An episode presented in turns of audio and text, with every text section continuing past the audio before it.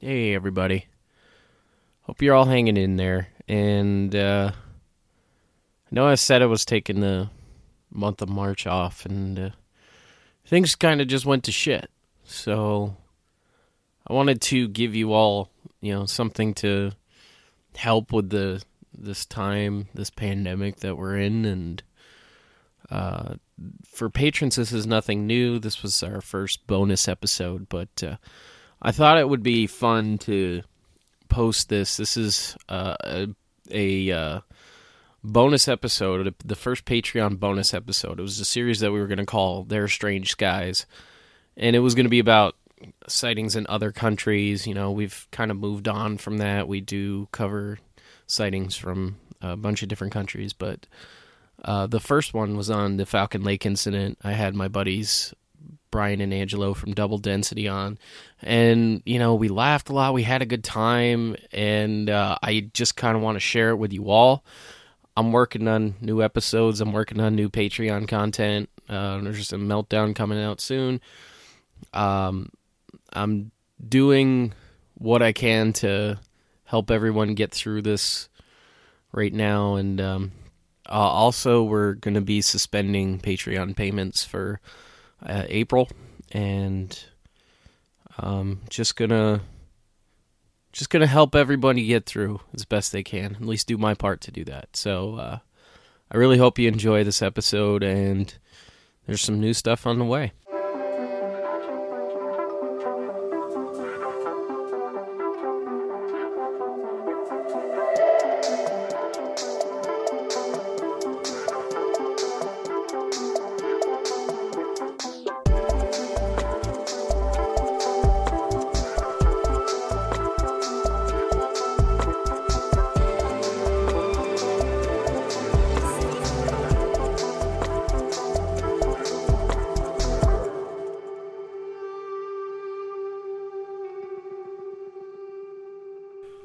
What's up, Euphonauts?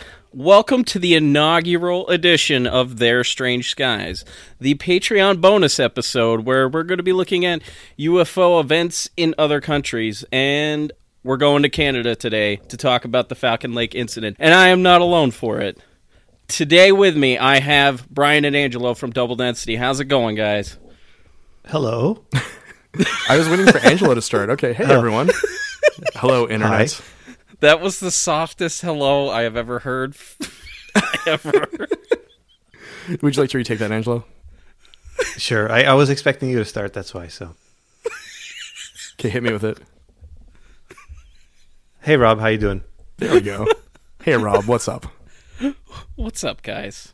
How's it going? You know, just continuing our thread of friendship here on the internet together. Oh yeah, uh, it, it's uh, it, it is the greatest friendship that, that one could ever ask for, and uh, it just keeps on giving. Um, so, um, so tell the listeners about Double Density. What do you guys do on your podcast, and tell people where they can find it. So I guess what we'll do is I'll let Angelo describe the podcast, and then I'll jump in with the sales pitch. That, Excellent. that sounds like a good idea. Yes. Uh, we basically split it 50-50 between technology and the paranormal because uh, both Brian and I really like those two things. And we couldn't decide what kind of podcast to start, whether it be technology or paranormal. So we just smashed the two together and we got double density. And you can find us over uh, at doubledensity.net, facebook.com slash double density podcast. Over on Instagram, it's the same thing. And then on Twitter, where we're most active, it's double underscore density. You can harass us all day long. You can ask Angelo all the tech questions you want. You can send me all of your weird UFO pictures. Send them spam; they love it. You know. Oh, yes, please. That Oh, are, yeah. are people who interrupt our conversations on Twitter uh, with just nonsense. That I, that I enjoy very much too. We oh usually yeah, read those on the show. Yeah, absolutely. Um, especially if you uh, if you think that uh, somebody's selling disinformation, please let us know. Oh, that's a really good point, actually. Yeah, who knows who it is now? Yeah, right. It's it's tough. It's it's, it's tough to figure that out. I mean, but hey, someone's always going to interject and uh, let you know. Regardless, that's disinformation, even though they don't know. But I think that's the nature of the internet in general too. Just everyone thinks they know better than you. yeah, absolutely. Um, By the no way, all one the knows better than Tom DeLonge. So Yeah. there we go. Also, Rob, before I forget, all of those MJ12 documents are super real. How dare you? Um, I'm going with the um, the FBI's uh, assessment that they are bogus. Oh, I'm going to just you know write it out on on a piece of paper. Uh, there's going to be nothing else. I on didn't realize this was hot takes bogus. tonight. Yeah. Oh yeah. I'm- That's I'm just there to throw takes. you off. You're such a disinformation agent, and um, you know this is uh, this is a continuation from the UFO book club where we're all disinformation agents, Which everyone uh, should go you know, listen I'm to. fine with that. What's that? which everyone should go listen to. Obviously, Oh yeah, uh, it's the best uh, near two hours that uh, you could ever spend, and uh, put voices in your ears. It's it's really that great. When did you guys first come across the Falcon Lake incident? Because I mean, is, it is one of Canada's best UFO incidents, and also one of the best UFO incidents investigated around the world. When did it come onto your radar? I- I'll go first, Brian. well, I think my Uh, answer will be the same as yours. So I'm going to let you take it for both of us. I, you know what? I'm actually going to think it's not because I only came across this last year. In 2017, when What? it celebrated its yeah, it celebrated its 50th anniversary, and that's when I came across it. I had never, if I had heard of it, I had must have forgotten because somebody brought it up in a forum I was in, and I thought, oh, this is a weird case, and they were trying to debunk it, and some people were for it, some were people were, were against it, and I had never seen this, or if I had, I think I probably saw the Unsolved Mysteries episode with it, ha- having done research for it now. I kind of remember the Unsolved Mysteries thing, but barely, right? Mm. And I re- had been totally off my, my radar for, for years and years, and then I guess I kind of rediscovered it. Also, I'm getting old, so I forget things. Yeah. I, um, something that you mentioned was the first time I'd ever heard of it, which was the Unsolved Mysteries episode. And what I love about those older episodes is, and I think we've talked about this at length, is the idea um, of them bringing the actual like witnesses to events in to sort of reenact their own lives, which I think is super fascinating. Yeah, that that's that's always been like one of the most interesting things because it's like when you're doing that, does it trigger anything that you may have forgotten? Or like uh, how does that does it feel weird that you're like reenacting the time that you got hit in the chest with like hot air from a UFO like And so he was, it was uh, Stefan uh, Michalak in that reenactment? Mm. Yeah, if you notice like the horrible, horrible UFO CGI, and then there's like it's him in some of the shots like wandering around the forest. Yeah, because I was wondering why in 1967 he looked older than he looked now. Oh, are you trying to? Oh, Yeah, right? You don't believe in the magic of television? All right, well, Oh, he looked. I was like, wow. In '67, he looked pretty old, and I guess that explains it. That it was actually him doing it. He just it just didn't click with me. Also, the the quality of the video on YouTube for that is pretty terrible because what it's from the '90s, I guess, or late '80s. yeah, it's Yeah. one of the first seasons. I think it's like ninety one or ninety two. I think. yep Oh no, Unsolved Mysteries was on in the mid '80s because I remember talking about it when. well I, I, mean like it school. wasn't in the uh the full Robert Stack role until I think like what 87 88 maybe Yeah, and I think this was like a third or fourth season. Okay, Um, so like yeah, late '80s, early '90s. yeah, for sure. You're yeah. right. Well, either way, that's when I had first seen it. And uh, going back to what Rob was saying, it's like it's like when you watch these and these reenactments happen with the actual witnesses, it's like the weird UFO equivalent of like show me on the doll where the man touched you. right it really is it, it, it, it- Except, yeah. and Except he can just point to his stomach. right and i'm kind of wondering like where did they film it now did they actually film it at the site which i don't believe they did but like uh, where where exactly was this That is such a great question because yeah, like why would you go to the Manitoba just to film this like six minute segment unless he lives there, right? So I guess they like they decamped and like interviewed him right and his son who is of like unknown age, and we'll get to that later though. Uh, but like it's just, like this weird thing where I don't know like historically and maybe someone who has uh, in intimate knowledge, I guess, of like the goings and comings of unsolved mysteries would be able to answer that question. yeah right i don't know maybe maybe they will become a patreon member and Ooh. and they'll find out like that's the dream Ooh. right now Rob, I want to flip the script on you and ask you a question, uh, which is like you in turn, like what is when is the first time that you heard about this case? it was unsolved mysteries i remember it because it's like the when you see the burns on him it's hard to forget that because it's these burns that are in a grid pattern right on his abdomen and they just keep coming back and disappearing and coming back that's something we'll get into those marks are something that you don't forget easily. And for many years, I like I know for the longest time I wouldn't remember his name or Falcon Lake or anything like that, but those marks I distinctly remember from my childhood. You know what's funny is I get him confused with the uh, pancake guy. Oh, uh, Joe Simonton. Yeah, yeah. and uh, maybe it's it has to do with the fact that it looks like a waffle iron at him in the chest. Right, But- right. You know, like was somebody else cooking pancakes? You know, because this is like Oh. this is like six years later, so we're not totally They out of the ballpark. some- And like, Some vaguely Italian-looking aliens. yeah, maybe you know, I mean, we we don't get to see the aliens, but they we do get to hear them speak. So, um, all right, let's. Are we threading? Are we threading this together before I forget? Because it sounds like we're coming up with an idea of a consistent narrative here, where aliens land, um, they're throwing their cooking apparatuses and you know things out, and it's just suddenly like this whole idea of like really pissed off alien chefs, you know, interacting with human beings. Yeah, you know, like I'm gonna open myself up to that possibility right now because like your life is always gonna be so much better if you can open yourself up to the possibility that alien chefs sometimes get angry. And where do they take their anger? Earth. That's the only Earth, place. yeah. You know, that's that's the only place that you can. If after all this, alien abductions were just people being forced into taste testing crappy alien food, Oh, God. then uh, it would be all worth it. I think. Right. Right. It, and you know what? It's going to taste like crap to us, guaranteed. That's just that's just how it's going to work. So, Yeah, I don't eat cat food, so yeah, like um what what do the Greys eat? You know, that's ooh, that's a great question. yeah. I'm sure it's like paste of some Yeah, kind paste. that they just shove into that little slit they call a mouth. Hmm. wow. Is it- just like, you know, throwing some shade right there. that little Hey, look. that little slit they call Are a you- mouth. You're species shaming right now, Angelo. I think. I Well, think those what you're up to. grays gave me nightmares when I was a kid because of that stupid uh, Unsolved Mysteries episode where you saw the cover of Communion. Right. Okay. Well, I guess that's defensible a little bit. I think. I mean, I, I believe that they're moisture based and therefore like just suck the food out of like whatever like environment they're in. Well, the movie Signs would beg to differ, Brian.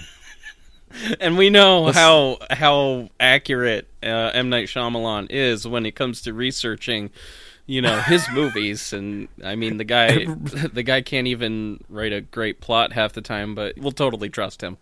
Yeah, I'm I'm, with you on Rob. It's just, ugh, I don't even want to talk about Signs because of how angry I got. And I remember being like 12 or 13 when it came out, and even seeing the like the plot holes as like a teenager, I knew it was a horrible, shitty movie. Oh yeah. The best part is you know seeing those seeing those videos like the way that they actually did the the videos for um Oh yeah, the home movie, Yeah, like the the one home where it's movie like stuff they go to was the one in. Brazil. yeah Yeah, and that well, was that's the, the, only good part of that the movie. only good part. Yeah. and they had like two more hours to wrap around that. yeah Brian, Brian and I have mentioned this before, but uh, Brian turned me on to VHS 2, which has probably the best alien invasion scene of all time. It's like a 20 or 30 minute clip, I think, right, Brian? Yeah, and it's mostly shot in a GoPro, and it's this family, um, and the parents leave for the weekend, and it's all the kids having a sleepover, and like this light appears, and it's it's actually done in such a way that it's it's very very frightening, and in such a way that like a lot of like found footage films aren't. So I thought it was really really masterfully done. So- so now I'm gonna have to go watch that and have nightmares for weeks. Yes. thank you. I appreciate yes, that. perfect.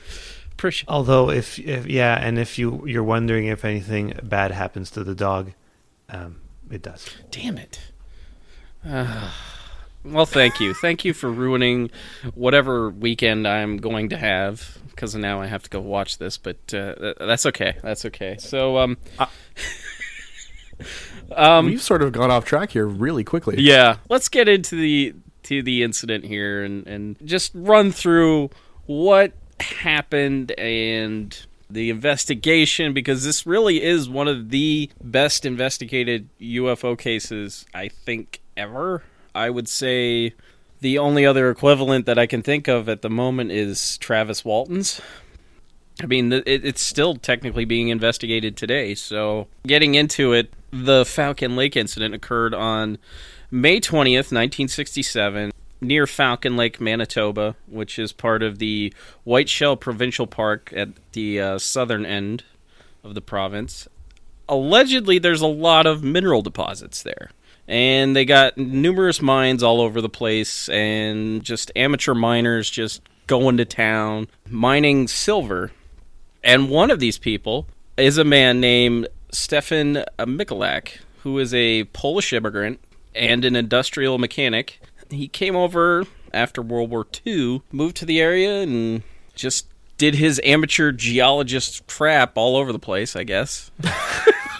like I don't understand uh, like amateur geologists the the way that they kind of explained it it was like if you could find quartz veins they typically lead to silver deposits so it was like well okay i'm not a geologist i i, I don't know but like the the weird thing is is like uh i was watching last week tonight and like one of the um I forget who the heck it is in in the United States. Um, uh, he's one of the secretaries or something like that.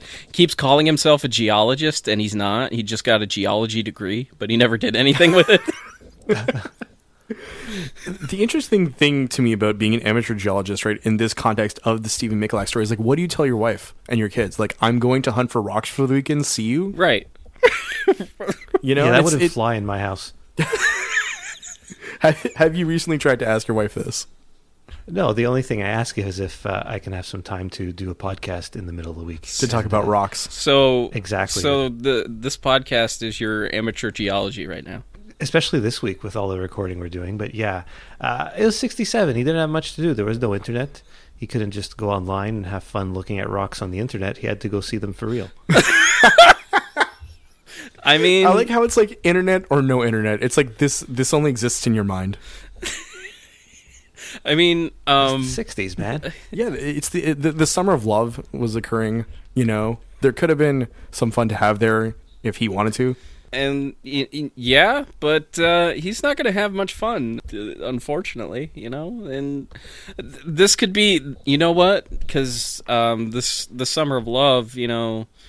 Uh, beyond that, only two years later, that hippie love died. So this could have been the start here. This incident right here could have been the start. So what you're saying is it starts in summer love and ends in a UFO Altamont. Yeah, yeah. Okay, UFO okay. I think that's a good narrative structure. Yep. Oh yeah. Oh yeah.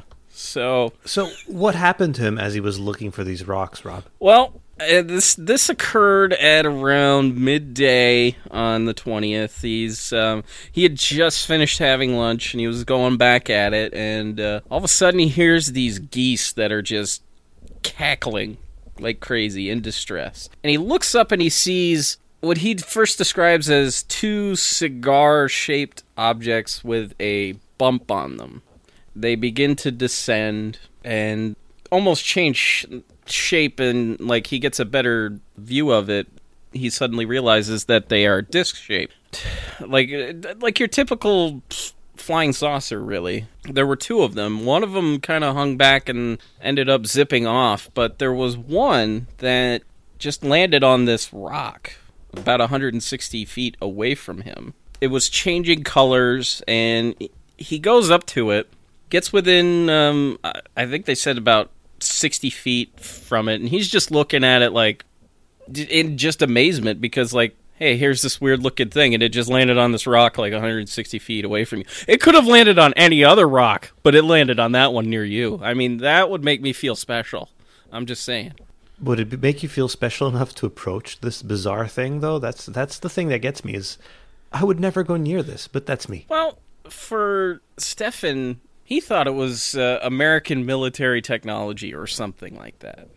He gets closer to it and he starts sketching out what this thing looks like. Description wise, he claimed it was about 40 feet in diameter and about 10 feet thick, and it had a top dome on it that uh, went up an additional 3 feet. The craft made a kind of whirring sound, like he described it as a motor, and also the sound of like air being expelled. It also had a really bad smell. It smelled like sulfur. He gets closer, and, and a door on the side of the craft opens, and he hears two voices coming from inside this object. And the only thing that uh, he says is that one was higher pitched than the other. That's it. And he said that they sounded like humans, but he didn't really say like. And in all the research that I've done, and I think you too, it doesn't really say or specify a specific language. It just sounds human-like. Right. Yeah, exactly. And that's the thing. Like, uh, there's details here that, in this case that are like missing to the point where like the one of the sources that uh, we pulled from heavily was this uh, was this uh, it was like a three part article from Flying Saucer Review by uh, Chris uh, Rutkowski about this, and there are these like weird kind of details that don't seem to be explained very well, and that that is one of them. He doesn't seem to expound upon it all that much, but at the same time, Michalak's thinking this has got to be some American technology or something like that, and he goes up to the door and says, "quote I love this. Okay, Yankee boys, having trouble? Come on out and we'll see what we can do about it." Like, how is that like your first instance of like I see this weird ship I've never dealt with before? Clearly, it's Americans. I'm going in. I don't know, man. It, it's like it's I I kind of have a feeling like maybe people think it's always the Americans when like weird stuff happens. I would like to suggest something here, and it may not be a popular opinion, but you know when you retell a story and you want to make yourself sound tougher, I feel like maybe this is the case. Huh, maybe. Maybe, maybe because he um the before actually the door opened, he ended up touching the craft with his gloved hand. It was like really hot. It ended up melting part of the glove. So definitely he he didn't seem to learn from his lesson because he actually just he kind of poked his head in the hatchway a little bit. Of course, he was wearing these uh, goggles that looked like I think they were like welder's goggles, but like Well, he was a welder Yeah. by trade, actually. yeah, he was. So uh, he, he did have those with him. That's true, and like he used them because he didn't want to get rocks in his eyes when you know he was going for that silver man, trying to get paid here. Trying That's to get what you Petey those when you're his an no amateur, amateur geologist. Yeah, Yeah. absolutely. And he continues calling out in different languages, and apparently he knew like five of them aside from English: uh, Russian, German, Italian, French, and Ukrainian. Clearly, this uh, he's a he's a pretty sharp dude. He knows his stuff. Right. And I think that like going back just a sec to sort of like talking about the makeup of this guy, like he's definitely not like a bumpkin, right? Like he served as an officer in World War II. He has some kind of idea of what kind of crafts are out there. He also uh, is a man who speaks multiple languages, so he has um, a certain level of like intelligence to him that he can probably like be able to describe events accurately and with precision and remember um, you know various features and things, which I think adds to his character. Yeah, no, uh, I I agree with that because uh, despite some of the like weird, not necessarily inconsistencies, but like some of the weirder aspects that we'll get to in the investigation, that it definitely doesn't detract from how he does seem to be a, a really good, reliable witness considering his background.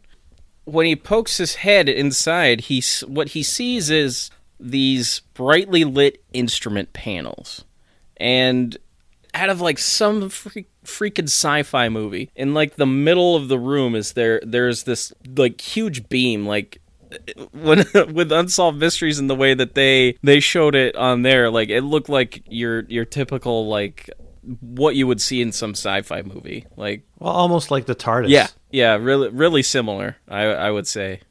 But he also noticed that there was a there was a cluster of lights that seemed to be flashing in a sequential pattern, but he never ends up seeing anybody inside. All he just heard was the voices. So at that point, he backs away from the craft, and that hatchway ends up closing. And he said that there was like these three panels that slid over it, kind of like the way a camera shutters he's just looking at the side of the craft. He describes it as being like seamless. You, you can't see any joints. It's the, which is the typical description for a lot of close encounter UFO sightings. They look to be made of like one solid piece of material. And this object ends up rotating. He sees right in front of him these what he describes as exhaust ports which is in like this grid pattern. Um, it was about nine inches high, six inches wide, and he said that the holes on it, they were round holes, were about three sixteenths of an inch, which I found that kind of interesting that they would say three sixteenths of an inch, considering that the guy investigating this was Canadian, and I, I I would figure it'd be going like Oh no, it was pre-metric though. oh I'll- We got the metric system later. oh really? You got yeah. Yeah. When did you guys adopt the metric system? 70s or 80s? Oh, see, we we tried that and we're too damn stubborn. So Oh yeah, and, and a lot Okay, of um, so it happened. A quick internet search. It happened in 1970. okay, Oh, okay, so a few years before, but even now, people, especially when you're talking about uh, anything to do with uh, construction or things like that, a lot of things are measured in inches and all that. And most people that I know, like of an older generation, so way younger than this guy at uh, at this point, because he was born, uh, I think, like in the the twenties, they still talk about inches. So. Uh, no, totally, totally okay in this case. all right. Well, uh, Canadian fact checking 101. Canadian fact checking 101 with Angelo. It's a new podcast coming soon. Congrats to you and your four listeners, Angelo. I hope that goes Yeah. well for you. We're available on Stitcher, Podbean, as well as Castro and Overcast, and of course iTunes. Very soothing. Very very soothing there. Actually, I would expect it to be show. like um y- y- you'd have to do it through your initial hosting platform, but I would figure like it would be um Apple Podcasts and that's it, you know. Ooh, that's a really good point. Yeah. It's a, yeah, no, I, I don't like the Apple Podcast Player though, so it'd have to. I, I'd rather pure form RSS. I'm all about the open web. my What is friends. my favorite podcast about pens host on? There, they have their own network. I don't know if we've discussed this, Robin, but because we're behind a paywall, I'm kind of okay. But Angelo uh, has alerted me to the fact that there is a podcast about pens out there that has hundreds of episodes, and people uh, pay them money in order to uh, put out content and then also fly to pen conventions. Okay, That is So look, really really fascinating. Um Well, the, the host of that, the, the host of the pen Show, uh, is also the, the the the co-founder of Relay FM. So they have their own podcast network that For pens, not only for pens, but he's a, he's a pen they aficionado. Is there an And affiliate paper podcast cuz I feel like Ooh. Though they talk about uh, pens and paper as well oh, on that show, well that and uh, they have tens of thousands of listeners.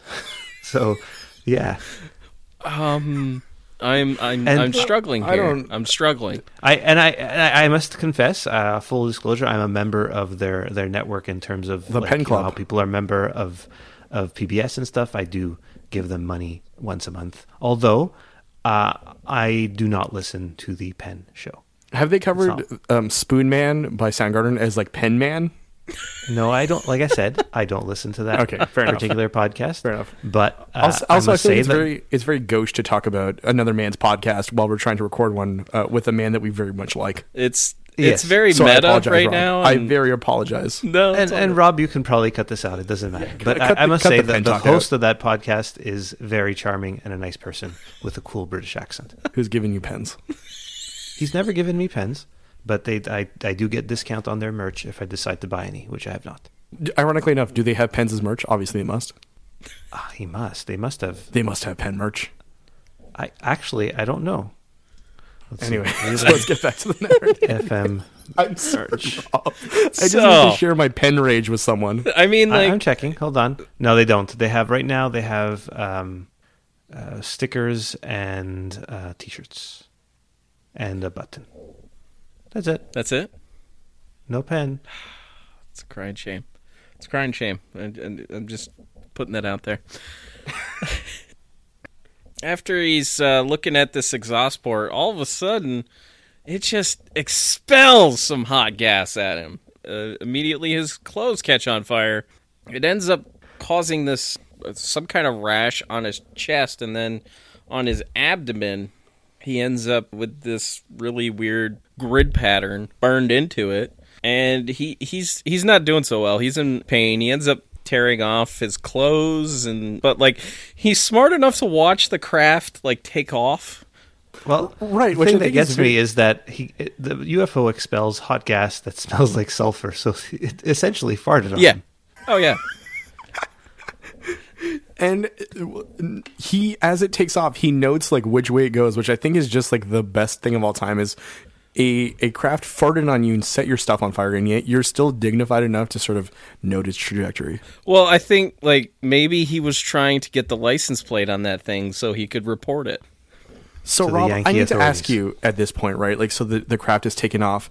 Nowhere in here has it suggested that he's licked the UFO, right? I just No. want to get that clear. No, Okay. the, he he Okay. has not licked the UFO. He's touched it, but he has not licked it, and he's been farted on. That's a new one.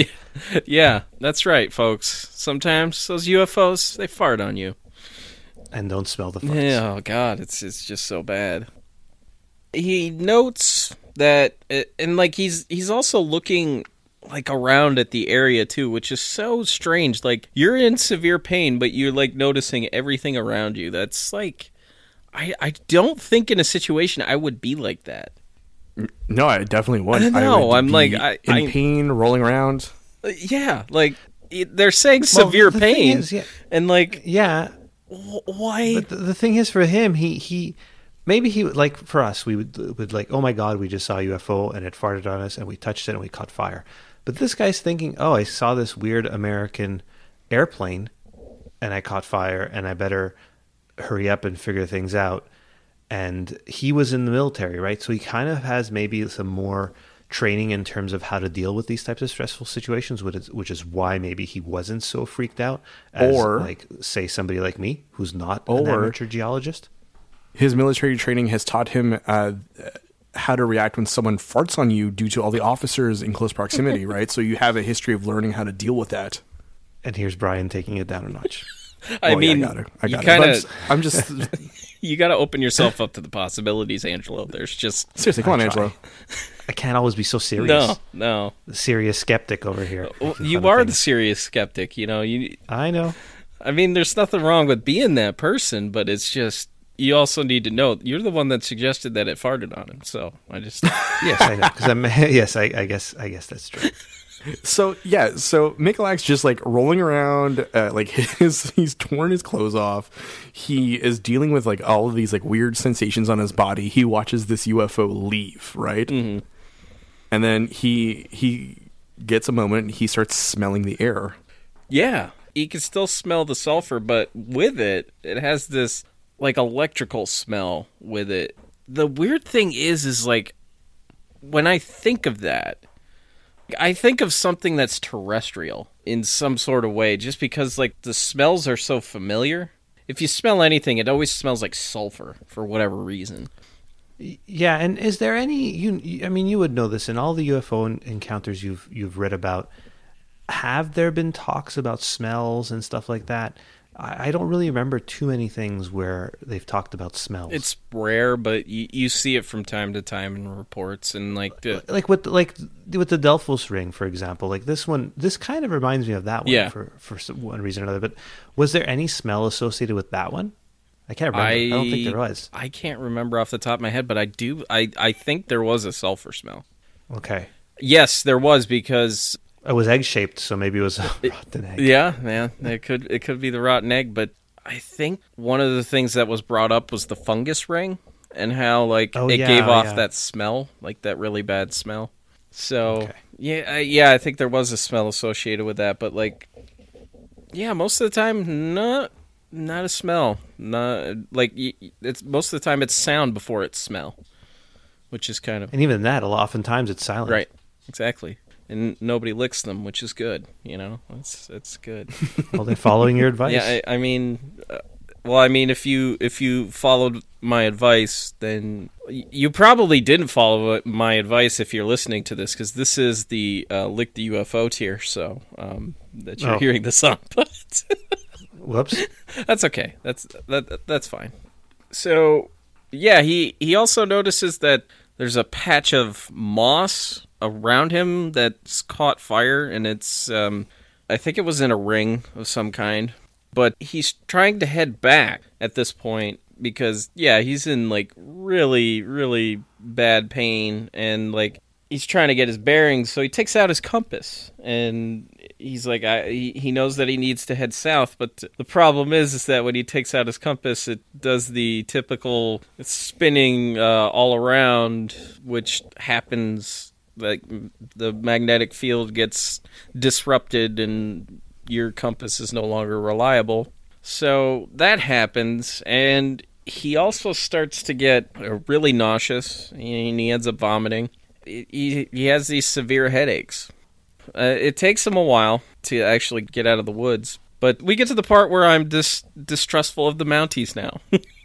The opening uh, uh, volley of a long war of dickery in between the RCMP and Stefan Michalak is like a really good way of putting it. I think. yeah, I, I- think that's fairly accurate. Yeah, Michalak he he walks out of the woods and he's approximately a mile from where he had entered, and there's a RCMP officer just driving down the road, and he he flags him down. The thing is, is like he drives right by him, but he turns around. You know, Michalak's just like he's still wandering. And he's still he's he's trying to get back, and the all of a sudden the uh, RCMP officers comes up uh, behind him and you know asks him what he needs, and he explains to him that he had an encounter with a UFO and like he's in severe pain. Uh, which one of you wants to read what the RCMP officer said to him? I'll let you guys. So Angelo, which one? Which one of us has like the better Canadian accent to say this in? I, I think Angelo's got it. I think Angelo. I think it would be great coming from Angelo. What? All right, let's hear this from Angelo. Okay, what am I saying? Um, What the officer says to Michalak. yeah. All right, sorry. Sorry, but I have other duties to perform. A guy's telling you he had an encounter with a UFO and he's in severe pain, and you. Well, one and then two, like he has no clothing almost. yeah, he he's got like I, I think he's still got his pants on. He doesn't have a shirt on. Why would you not help this individual? Like, is this a, is this a normal thing for the RCMP in Canada? And like, is the construction of the RCMP in my head from due south just completely wrong? Am I is is is my life shattered now? I need to know. Well, they're they're basically the the Canadian version of the FBI, with with horses.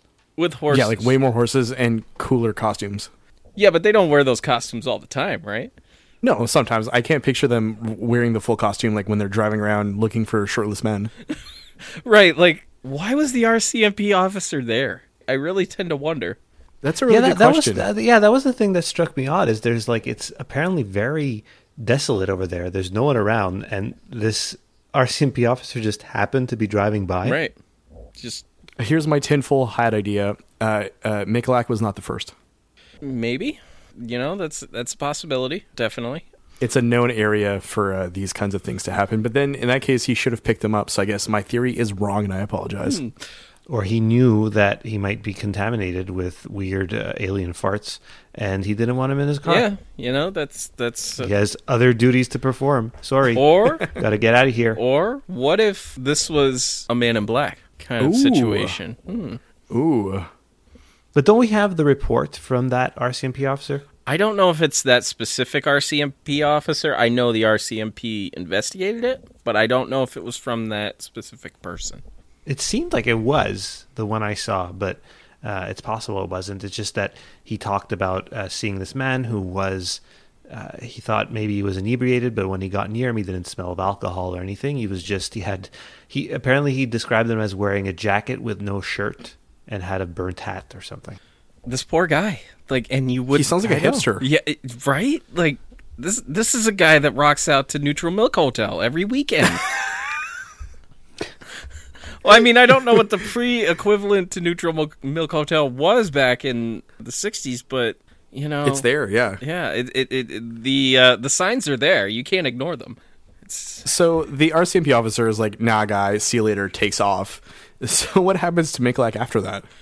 he walks back to his motel. It takes him forever. But I think he, he gets back by like four four in the afternoon. And the thing is, is like he feared to go inside of his room, and he and he, he hung back. He avoided people uh, because he thought that he was contaminated. I like the weird thing is, is like, what did you think you were contaminated with? And like, they never go into, he never goes into detail about that.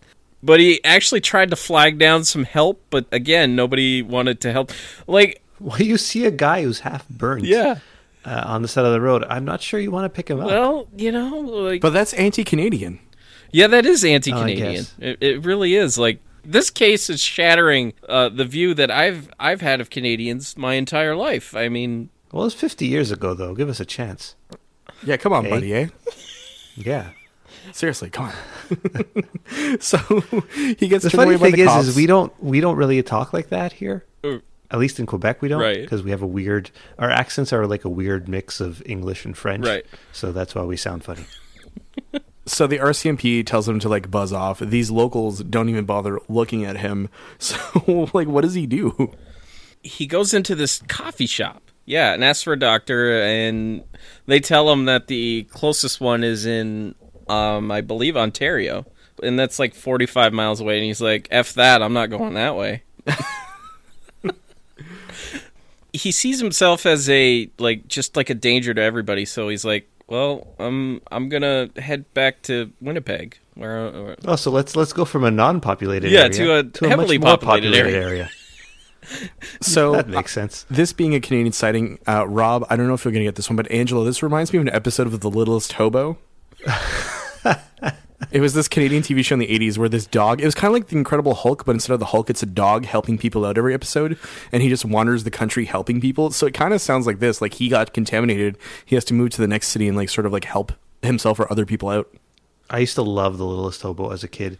Uh, I would highly encourage anybody listening to this to look it up on YouTube because I'm sure every single episode's on there somehow.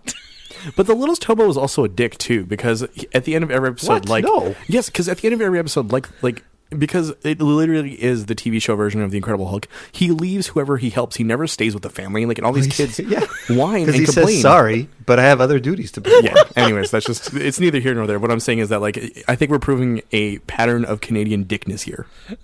Yep. It's like a subtle dickness, you know. It's not. Yeah. Look. Uh, also, Rob, I gotta go. I have other duties to perform. Sorry.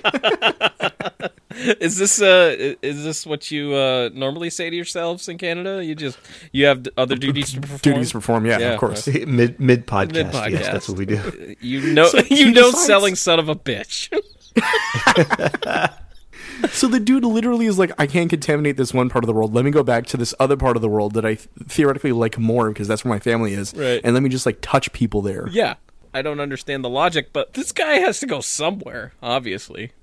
Well, I guess also maybe he knows people will pick him up in Winnipeg, whereas like everyone's been real like a real big jerk to him in the area. So yeah.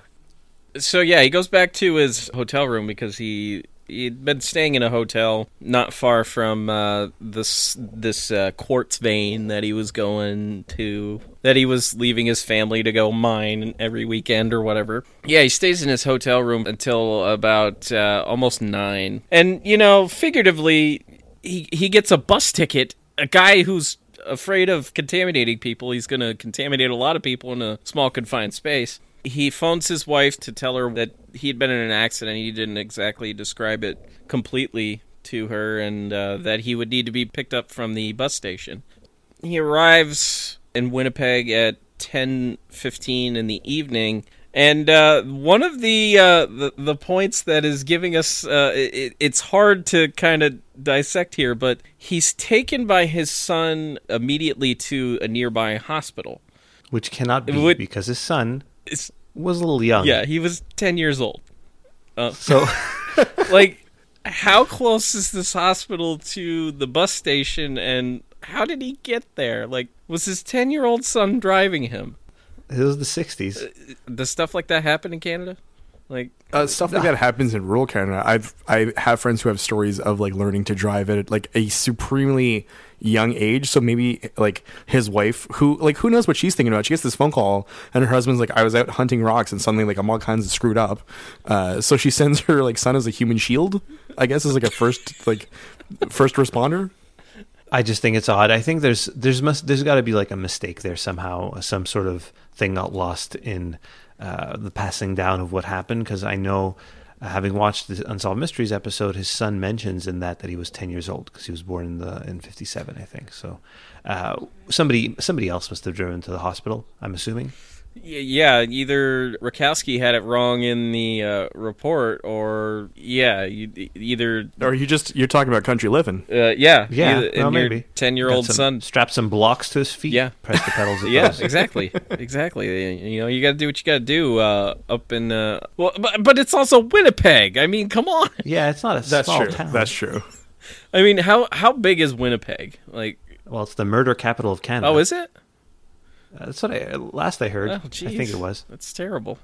In the one Canadian newspaper that we all read here up here. Yeah. I mean, Oh, it's, not, it's not a small town, Rob. And even in the 60s, like, it, it was probably like, uh, you know, in the five, if not six digits, right? So it, it's not like a population of like 50 or 60 we're talking here. It's it's substantially larger. Okay. Well, th- I mean that okay, makes well, sense. that's changed. It used to be the murder capital of Canada. Now it's it's uh, it's different. It's apparently that's Regina. So Thanks, Angelo, for this hard hitting true crime just to stat. just to bring the just to turn my podcast into a true true crime podcast for a moment. yeah, Um, the sun did it, by the way. Montreal and Calgary were in the middle with uh, 33 murders. Not too bad. We do we do well. What do you mean you do well in murders? That's so friggin' weird to say. it's not No, I too mean, that's bad. not- there's We not do- that many. I'm do- saying- it's oh, I good. see. I see. You're looking at it the other way, like the positive kind of. Oh, we haven't gunned each other down kind of way. Yeah, we had a total of 611 homicides across Canada in 2016. Oh, not bad. I mean, we've, Uh, on a population um, of like 30 mil plus. Yeah, that's not too bad at all. no, we're one, we're 1.68 per 100,000 people. wow, we're outdoing you by a, a lot. Sadly, it's uh, Well, I think you have more murders in the U.S. in a day than you we have in Canada in yeah, year. probably. That's that's that's. Well, I know that's a bit harsh, but uh, it's worse, let's say. But you have more people there, so it's different. Yeah, and yeah, we we do have a lot of people. Michalak, he, uh, he he goes to the doctor. He doesn't tell him the UFO story because, I mean, uh, he's really selective about who he's telling. So he was only given like a, a sedative and this like kind of antibacterial stuff to you know wash the burns and stuff like that, and they just sent him home to bed. Weird, just I- I mean like th- that doctor's not very thorough. I just no. He's got weird uh, scorch marks on his stomach, and it's like, eh, all right, you'll be fine. I mean, how do you think that? and he smelled bad too. That was really weird. I think the smell was really the next day, is when it started to really take hold. oh, okay, okay. But what did this doctor honestly think? Like, you have all these weird symptoms, and you've got these weird burn marks, and you got a rash. Like, you're not very Smells like thorough. fun times to me. Fun, smells like fun just- times to me. It's like, eh, you were a little drunk. Yeah. You fell in a vat of sulfur or something, and uh, just go home. Because that's that. Sleep it off. That's just extremely common. You know, people just falling in vats of sulfur all the time. It's a, it's a. Well, in Canada it is. How dare you Is uh, it- is it- assail it's our that- fine it- people? I I assumed it was an epidemic, but uh, I wasn't sure. Sulfur bathing. A sulfur flap. yeah, these, the sulfur flap of the mid '60s. But yeah, We've I think switched to right, like, maple the- syrup now. The doctor's just really horrible at his job, but I, I don't know what story he told the doctor either, right? Like he obviously didn't tell him the UFO narrative. No, he didn't, and I tend to wonder what he ended up telling him because it's yeah, it's That's lost the time, right? Like nobody's really known what he said to him, uh, how that conversation went. right. Nobody nobody really knows. It's just a little fact that's inserted into you know one paper.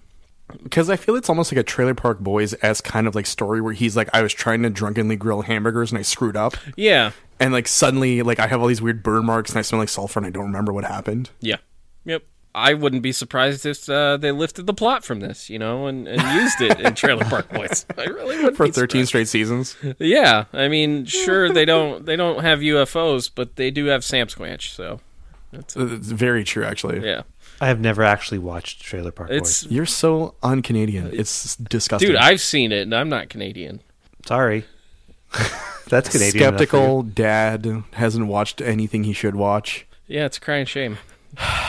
Should I watch it with my kids? No, Yes, absolutely, absolutely. no, no, you shouldn't. I will save you. It says boys. It's for boys. and the Yeah, guy with, with the would funny really glasses, he must he's, he must be uh, goofy and stuff. Bubbles. He's um He's a wholesome character. he he really He's- is. He's probably he's like the heart of that show. Yeah, but the adults only heart, not the like. Yeah. Let me sing you a song about cats. Kind of. Okay. Right. I'm sure people are tuning in to listen to us talk about Trailer Park Boys, though. yeah. Right. So Michalak goes to the hospital. This doctor's like, "Oh, get out of my face. Here's a bunch of sedatives. Go to bed." And then what happens, Rob? Next morning, he uh, he wakes up and he's in a lot of uh, he's he's still in pain, but there's also a bad body odor, and it's just radiating off him. There's no escaping it. And, he, and like to add insult to injury, he also has halitosis. Oh, man. I mean, he ends up losing about six pounds over the course of two days. Uh, he just couldn't keep any food down at that point. Regardless, he didn't. He never felt hungry anyway, so he was just trying to keep food down.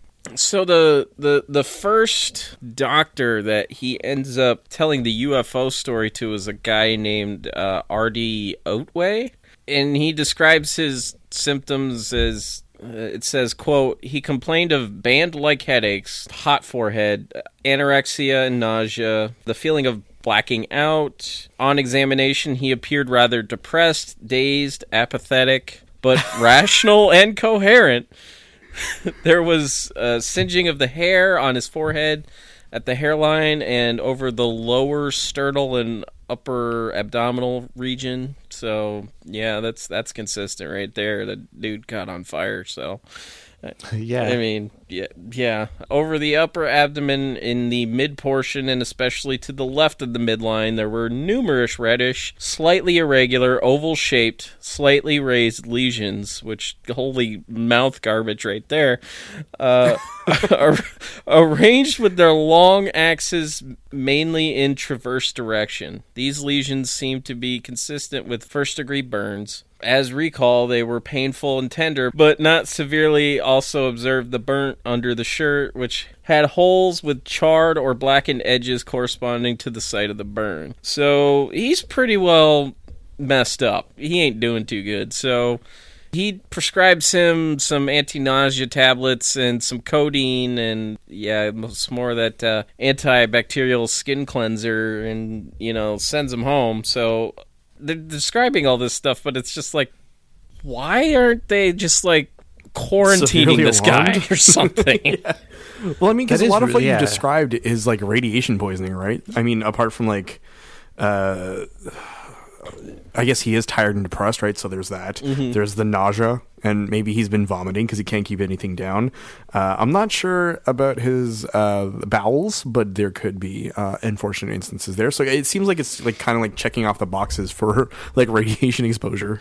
yeah and it's just not my problem eh, just give him this send him on his But way look, uh, uh, well, he went home. He got a bit better, and then he did go see a radiologist. yes uh, that is Yes. That is true.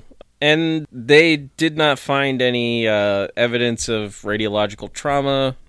And this was on May 23rd. And then he was taken to, uh, it was the Nuclear Research Establishment for further testing, and nothing was found. The only major thing of note was that his lymphocyte count was really low, but it just gradually got back to normal over time. The bouts of uh, vomiting got better over time. His appetite returned. But they'd never found any evidence of direct exposure to radiation. At least that's what they said. But it's like, well, if it's not radiation, then what the hell is it? I'm I'm kind of at a loss for words with that.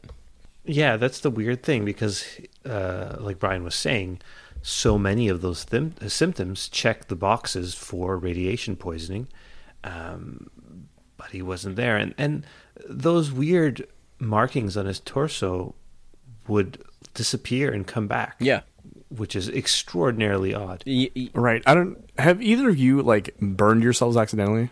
yes. Oh, Yeah, I guess, quite a uh, few times. I'm I'm happens. sometimes I'm just e- extremely clumsy. while uh, drunkenly operating a grill. No, I don't drunken. I don't have a grill, which is the saddest thing about my existence, uh, at least at the moment. thanks for uh, thanks for opening that wound. Uh, sorry, Rob. Uh, I apologize very profusely to you in my very Canadian kind of way. So, but the point I wanted to make is that like when you burn yourself, like it heals in time. It doesn't start reappearing and disappearing over and over. Right. When you burn yourself, you're either going to have permanent scarring or you're not. And like Yeah, it's like a one and done. Yeah. Is that different for like radiation burns? Like I, I would tend to think not.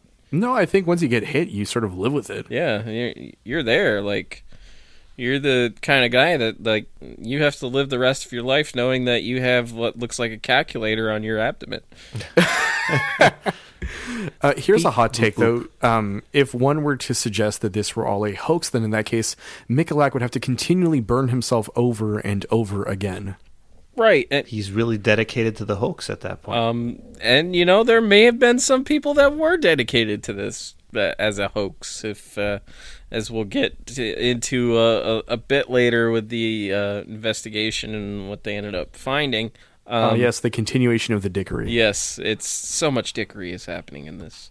In September of that year, he ends up having like this episode where he becomes uh, very ill and he feels this burning sensation in his chest and his neck and his throat becomes constricted and he gets very flushed and they examined him and, and you know they just determined that he had some sort of allergic reaction but that's a pretty intense allergic reaction especially if you're doing this at work you've never had an allergic reaction before especially one that violent do Yeah, UFO farts later, make though. you allergic to stuff I don't know yeah, it's it's four months later. I mean, it could have been some sort of right uh, coincidence that it was an, an allergic reaction because the symptoms seem very different. Right. He's having like this burning sensation. His throat is getting constricted. Apparently, his hands swelled up like balloons, which is crazy. Uh, I'm I'm having a fun picture of somebody uh, having like clown hands, and um, he did get dizzy and fainted. So it could have been totally something separate, like he had some weird reaction, but who knows? And uh, what did he decide to do after this? keep on keeping on, man, because that's just what you do when when you get to have them UFO encounters, dude. Uh, eventually, uh, next year, um, in August of '68, they send him down to the uh, the Mayo Clinic in Minnesota in an attempt to figure out what the hell is wrong with him. And the thing is, it's like his insurance wouldn't cover it because it was out of country. So he ended up paying for all of this himself. And he goes down there for about two weeks, comes back, and he doesn't hear from the Mayo Clinic again until he gets frustrated. Because, like, I would be too, because you have all these health problems. You went down there to get an answer. You're paying for it out of pocket. Well, damn it, I want to know what's going on. So at this point, John Keel and Berthold Schwarz they kind of come to his aid in helping him draft a letter to send to the Mayo Clinic. They do get a response back in uh, finally in April of 1969 and it says, quote, "I have checked through our registration desk and find that we have never had a patient by that name registered at the Mayo Clinic. If he had been a patient, I suspect I would not have been able to send you information without a release from him, state laws being what they are, but I can tell you we don't know anything about him. So, Oh boy. yeah, we get we get to a dead end and at least for the, for a moment. So, Berthold Schwarz what he then does is he helps him to fill out a medical records release form.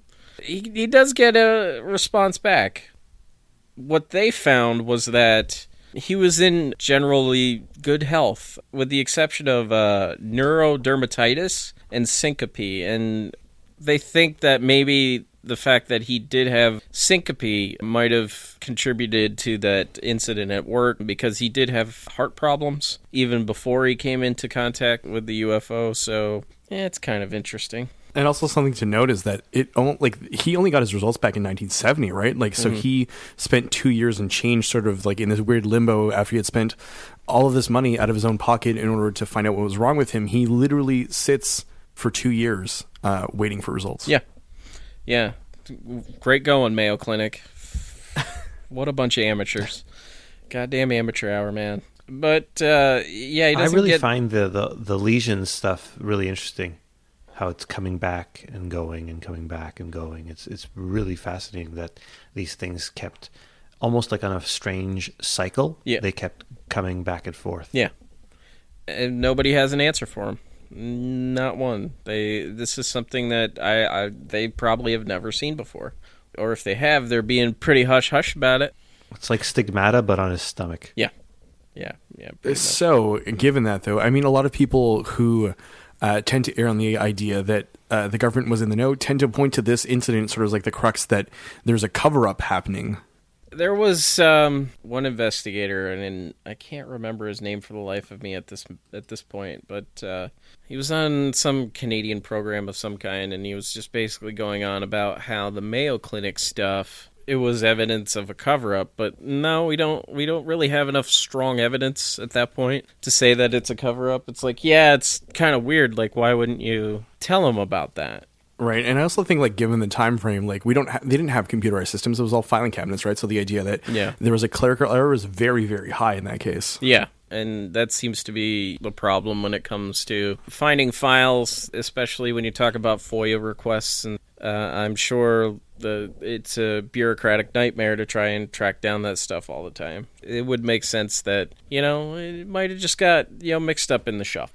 That is definitely something that I believe. I don't think it's it's maliciousness much as uh, you know a bureaucracy in action.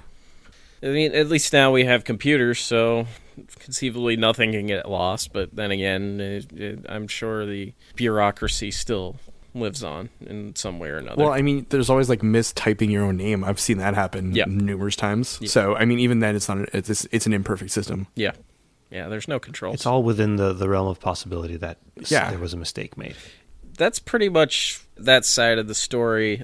But on the investigation side of it, Michalak returns to the scene of the encounter on June 30th of 67. He returns with a guy named Gary Hart of the Royal Canadian Air Force. And they find this ring of debris that they believed was made by the ship. And they also find uh, Michalak's shirt, uh, part of his shirt that was left out there, and his tape measure they start getting whatever they can and then on July 2nd of that year a bunch of people go out there RCMP, RCAF, there's even Canadian APRO officials out there and they're just gathering all sorts of stuff testing radiation levels I guess uh, there was a high enough reading that they thought they were going to have to close down the area, quarantine it, keep people out of it. But uh, eventually, the National Health and Welfare Department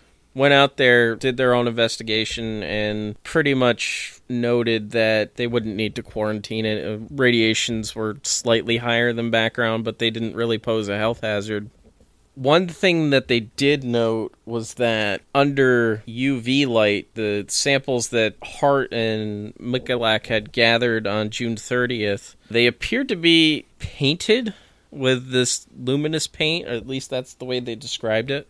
One of the possible explanations for that was that where they took these samples initially was to Hart's house. He apparently dabbled in photography, so it's a chance that maybe this was like uh, exposure to whatever chemicals he was using. And But all that to say that the area itself, though, did have uh, uh, an elevated reading. I mean, compared to like, uh, you know, a normal soil sample, right, or a normal sort of like sampling of like the rocks of the area. Yeah, yeah, which, But So there was didn't they something there. Yeah, there was something there. Wasn't that mentioned in the, the Unsolved Mysteries video where they did find like a a stream of something, not a stream, like um a band of, of radioactive rocks underneath. yeah, something to that effect. It was something naturally occurring. It had nothing to do with the actual UFO sighting, unless the UFO sighting created the radioactive rocks, but I don't think so. Yeah. The one piece of evidence that many believe was part of a hoax on May 19th, 1968, Michalak returns to the landing site. I tend to wonder how many times he went back out there. And he's out there with a friend, and they end up finding this metal fragment underneath some lichen around the area where the object had landed. And it turns out to be like some. It's like a chunk, a tiny chunk of metal, but it's largely composed of silver with traces of copper, cadmium, and like uh, sterling silver the other odd thing about it, it was coated with a very fine layer of quartz sand, which they said was similar to what they would find in a foundry. So that that that was kind of interesting. But what people believe about that is that they believe it was planted after the fact. Uh, many of them did. It's a problematic piece of evidence, I would say. Well, because it introduces this idea, right? This like uh, this raised suspicion that only uh, Michalak and his friends have access to these materials like uh, two and a half, three years later, almost that like wasn't there before. That uh, you know the area had already been combed. So what is this new evidence? Right. It's funny how these really good cases sometimes get undone by the weird stuff that the people they happen to end up doing to almost like bolster their case. Like if they just leave well enough alone, they might have something decent to show people without any sort of tampering. But it almost seems like they kind of wanted it to be bigger than it actually was, so they went in and did stuff. Yeah. This is already a pretty damn good case. Did you think like putting a chunk of metal there was going to make it like any more of a home run than it needed to be? Like like that's such a good point. I just I I do feel like and you know, and I think we're going to get into this later, but like Michalak also um, claims that he didn't do this for the fame, yet his actions afterwards kind of suggested that he was longing for that sort of interested kind of like uh, fame to ascend to, I guess. Yeah, like, um, and he never got it. Well, he got to be on Unsolved Mysteries. That's better than most of I us. mean, that's that's if that's you know if that's a definition of fame, then uh, yeah, absolutely. Um, and look, he's getting talked about on a podcast. he, he is. 50 years later. He is. Uh, rest his soul. Getting to the uh, number of conclusions that people have come to about this case, and Oh boy. I, there are some, uh, yeah, some interesting, uh, interesting conclusions. I think one of the most shocking is it comes from you know the Condon Committee. Towards the tail end of Project Blue Book, you have the Condon Committee coming on to do an assessment to try and figure out whether UFOs were worthy of studying. Uh, still, they basically came to the conclusion that quote if uh, Michalak's UFO encounter were physically real, it would show the existence of alien flying vehicles in our environment. that is an interesting statement coming from a group of people that did not believe in the reality of UFOs. It's it's definitely it definitely is like a telling kind of statement. I think you're right with that. I mean, uh, I mean they do throughout the kind of like the intro, like if Michalak's encounter were physically real. I like the idea that they're discrediting it based on uh, him imagining this and him doing these things to himself rather than outright dismissing it, which I think is an interesting tactic. Yeah, yeah, uh, I It's like interesting if true. I would agree with that 100% because it's just like it, and it's so odd the way that they just throw that in there because when you read the when you read in the uh, if if you if you're so bold like I was to get my hands on a copy of the Condon Committee's report it's just so odd that they would even mention that in the book they have a pseudonym for Michalak they call him Mr. A it's so inventive Why? Well, that's such an odd odd way of just referring to him. At least Mr. M. Yeah, Yeah. real descriptive there, cowboy. yeah um the, Hey, Yankee boy, Yeah. I'm not Mr. A. Yeah, Yankee boys doing uh, doing that crack up work, you know. So But yeah, you're you're kind of right in that. Like it's very singular. Like usually, it's very easy for the Condon Committee to just come right out and say like no. And in this instance, they're like, well, you know, if this were real, as if we lived in a hyperdimension. it's a very polarizing statement. I mean, they devoted about ten pages in the paperback copy of of it that I have to that case. Some of the detractors have pointed to the fact that later Michalak would end up publishing a 40 page booklet about this incident, and people you know, saying that he wanted to get paid, looking to get that Matchbox 20 money, as Kid Rock would say, you know, back in 1998. and uh, he didn't end up making any money off of it. With the print run and how much he sold, he actually probably operated at a loss, and he was kind of upset and would say things to the effect of, well, you know, um, other people made money off of it, more money off of it than I did there's that element. I don't think it's anything strong for the skeptics to hold on to to say, oh, well, he tried to profit off of his story. Like, Well, I mean, his first edition was in Polish. It wasn't even in English, Yeah. right? So the whole idea of him trying to make money off of it would be it's very counterintuitive when you consider like the the path that he took down. Like he did release an English version of it subsequently, but that was another small print run, and that he didn't see much money from after the costs, right? So the idea that he was trying to build this like like media empire out of himself is kind of um, shot to hell when you really consider the numbers involved. I agree 100%. And I, I feel like at, at a certain point, the, the skeptics hold on to whatever they can to try to make themselves valid, their point valid. So, chalk, Yeah, totally. chalk that one up to Yeah, but it's like he had um he had this idea in his head for a, a, a comic book, and he figured, oh, maybe I'll I'll make it seem like it was a real event and see if that sells some of my funny little forty page booklet. But I don't Yeah, think but then what like happened. he would have to like not go through all of these physical transformations in Well, order yeah, to like exactly. satisfy That's- his that's comic book desires. That's the thing, because if you look at it on its own, let's say he said he saw a UFO and then he publishes a 40 page booklet, nothing else, then yeah, of course, that's super suspicious. But you, you, would he make himself stink of sulfur? Would he make himself puke all over the place? Would he make himself He somehow these gained weird burns? halitosis yeah. Yeah, by no, licking I don't- I things like think- the UFO. Yeah, exactly. So I don't think this in and of itself is any proof that it's a hoax. I mean, look, it's definitely possible that this whole thing is an elaborate hoax, but just this isn't a huge red flag. No, no, and like that. That just yeah, it just goes on to to show that to me, when you rule out the obvious stuff, that seems to me to be one of the obvious things that you should rule out. And Yeah, I for sure. and I've never found that strong narrative of well, they profited off their story, so that means that they must be pathological liars or whatever. I, Well, I think Angelo and I talked about that. We did an episode on double density of the Delphos ring, and they had won some kind of was it like the National Enquirer or something? And they had Yeah. won some Yeah, kind of National contest, right? And to me, that doesn't, as you were saying, like it doesn't point to an admission of guilt or fabrication at all. It's just the idea that you went through something unfortunate, and if you can make some good come out of it, then please do. Yeah, and it falls into the similar veins of people getting drunk uh, means that they hallucinate.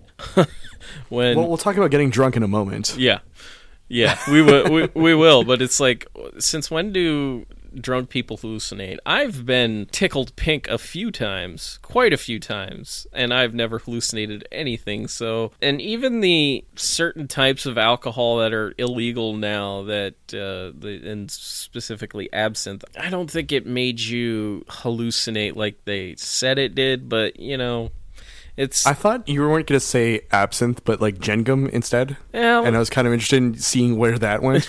I, I I thought about it, and then I was like, no, I I, I don't. You're I taking don't- the mature, classy route. yeah yeah, trying to at least. The gentleman drinker in all of us. Uh, yeah. So, uh, Brian, why don't you talk about the the next one that uh, Chris uh, Rutkowski brings up in his book, The Big Book of UFOs? Right. So in doing some research, I actually uh, had the chance to read because Rutkowski not only did the the nightcap um, debriefing, but he also kind of like has a whole book about sort of a lot of international experiences, but mainly focuses on the Canadian ones, including the Falcon Lake incident. Um, so he claims that a physics professor at an unnamed post secondary institution, which I think is kind of weird and shady when you don't name your sources in this instance, but Yeah. like whatever. And he was suggesting that perhaps that Michalak was quote experimenting with toy rockets, which exploded due to mishandling. yeah. Like how like the dude went to the forest to play with rockets. Like he left his family and told them he was going like gold panning when really he just he wanted to fire off some firecrackers. I just I don't see it, you know. No. Well, again, Just stay it goes home. back to the point. There was no internet back then. He had to entertain himself somehow. Like the whole idea that he took a bus just to go play with toy rockets is very weird to me. It is. It's very strange. Yeah. Um, it So the makes no sense. No, well, the same prof also suggested that Michalak was trying to hit two chunks of uranium together to make a homemade bomb. What? and that the grill marks appeared because he was using a grill as a support. Rutkowski goes on to state that this quote totally unfounded theory ignores most of the known facts about this case, and I do agree. the idea that this dude is like knocking uranium around while standing near a barbecue and hoping that like he like create something crazy is so strange and kind of goes against the the idea of the character of Michalak that we have created um, based on how he acts and how he's been. yeah, it's just I, I I tend to wonder where people draw their theories from like because yeah it's all speculation at this point like because you're talking about a UFO but like there's if you have no evidence of this how could you, how could you even suggest it just He because he's suggesting that a dude is standing on a barbecue, knocking two pieces of uranium together to make a homemade bomb. Like, how does that even comp- like compute in like a, a mature way? Like, this man is old enough to know what uranium does. Like, I wouldn't mess with it. You wouldn't mess with it. Angelo's kid might because he's four years old. But like, any grown adult knows not to, you know, play with these things on top of a barbecue. Yeah, yeah. Um, it's just I, I, I. Oh my god. Wait, wait, wait! But the thing is, is where do you get even get uranium? Did, did he? Did, have you not watched uh, Back to the Future? How hard it is to get uranium? Uh, you know, it's it's it's rather difficult. If you go into the future, um, you know, at least that uh, you know, at least they have the Mister Fusion, so you could just throw some trash in and recycle, and you get some And fuel. if you're in the fifties, Yeah. If you're in the fifties, you you'd think that in 1985 you could just walk into any corner store and buy uranium, Yeah. but you can't pick it up in the 50s. yeah, That's real shame there, yeah. That you can't just stand on top of your barbecue on a Friday night and knock things around. yeah, he was just having a good old time. Um, he, this is this That is, what is- he that is this so is what good. he leaves his family for. You know, uh, maybe And if they had bus. suggested that he was involved in some like s- subversive activities or something like that, but it's just that's all they suggested. It's it's not like they said, "Oh, well, we we think he was connected to spy activity or something like that." Well, or terrorist activities or or something like that. Like I would buy it a little easier if you if they had said that, but they didn't. Because in my mind, the kind of image that is conjured up by this professor is a dude wearing one of those like adult propeller beanie hats. you know, just standing around like playing with rocks, hoping that they light on fire. Whatever. I'm just that is such a stupid thing to say. I don't even know why Rutkowski noted. I guess he must have noted because of its ridiculousness. Because it's clearly like of all the things we've talked about tonight, this is definitely like one of the least probable. Yeah, um, but by far, by by far, and we're gonna we're gonna get into a, a, another one here. One of the skeptics, uh, well, two of them, uh, Donald Menzel, um, who, if you if you want to believe, was a member of MJ12, and Ernest Taves. They said, "quote First, the project investigator and the prospector together were unable to locate the area of the happening." Which they did. They they had trouble at first, but they did end up finding it. Second, the illness appeared to have been caused by nothing more than exotic insect bites. Like what? Exotic Yeah, insect that makes no bites? sense. Uh, and third, the project's attempts to establish the reality event revealed many inconsistencies and incongruities. Therefore, we regard this case as a badly executed hoax. And in my notes, I wrote bullshit, but I mean, like, In bold. yeah, it's it's bold, but it's just like exotic insect bites. Insect bites. No, that that I find the next one that you have on your list actually makes way more sense than that one. Yeah. Like this one I could actually buy as if like if if you had to ask me as a skeptic what I think happened and if if you say like it's not aliens, I would say this one makes the most sense. Paul Bissky of the Royal Canadian Air Force, he thought Michalak got drunk and fell on a grill. You know what? Simple, honest, possible. That makes way more sense than the banging two rocks together to create nuclear fusion. But you And- forgot the standing on top of the barbecue. Yeah, it's- it's- that makes that one makes no sense. But this one, you know what?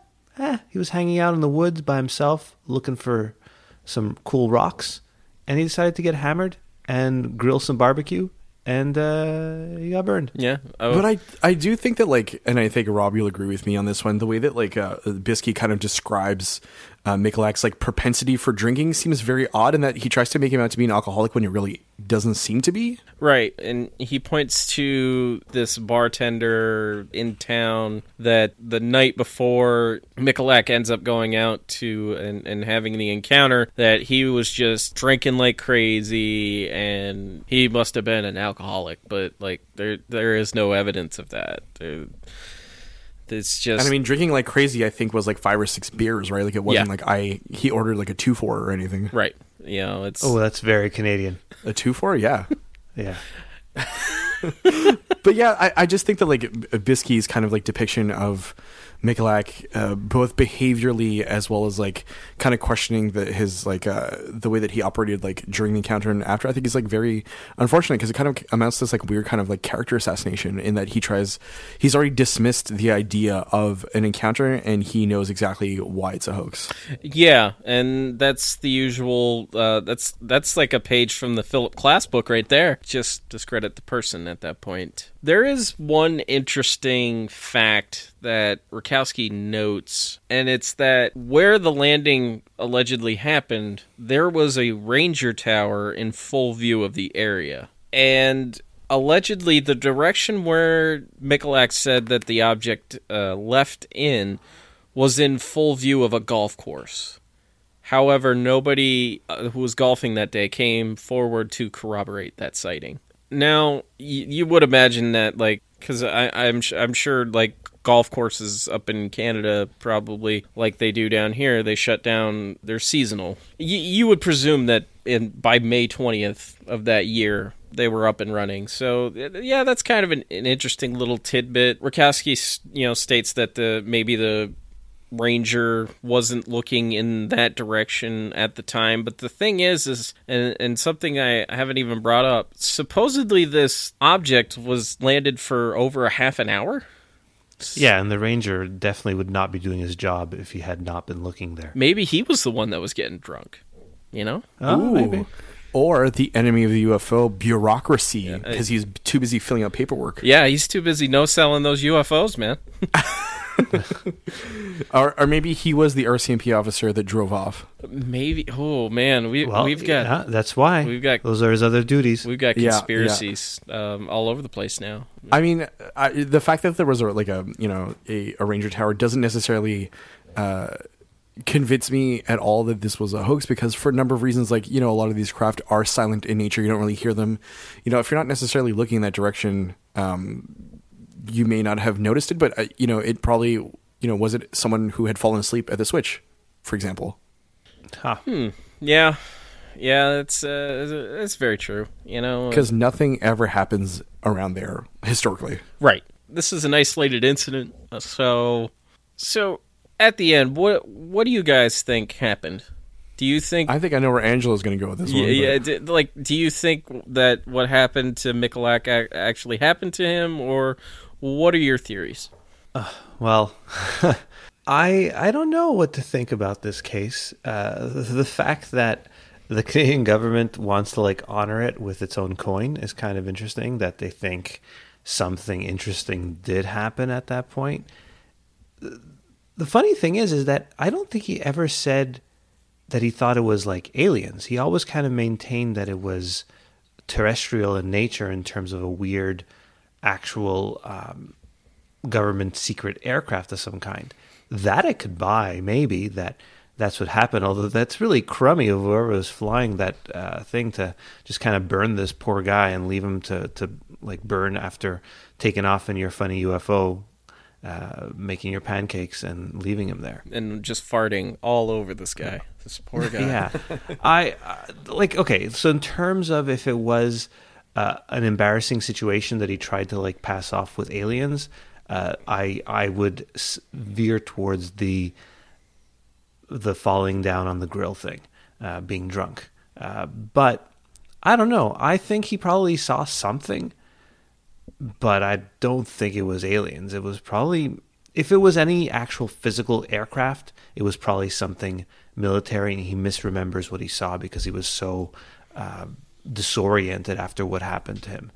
Um, but again, the physical evidence with the doctors, and there's it's it's medically noted that he had these weird lesions that kept popping up from uh, time to time.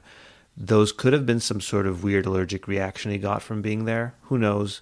Uh, it's it's a it's an interesting case.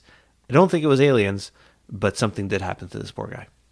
There is something to note, though, I think contextually, too, right? So 1967 in October, um, the infamous Shag Harbor incident happened, right? Like not much more than a couple of months later, where, you know, the same sort of craft was sort of um, seen crashing into the water, right?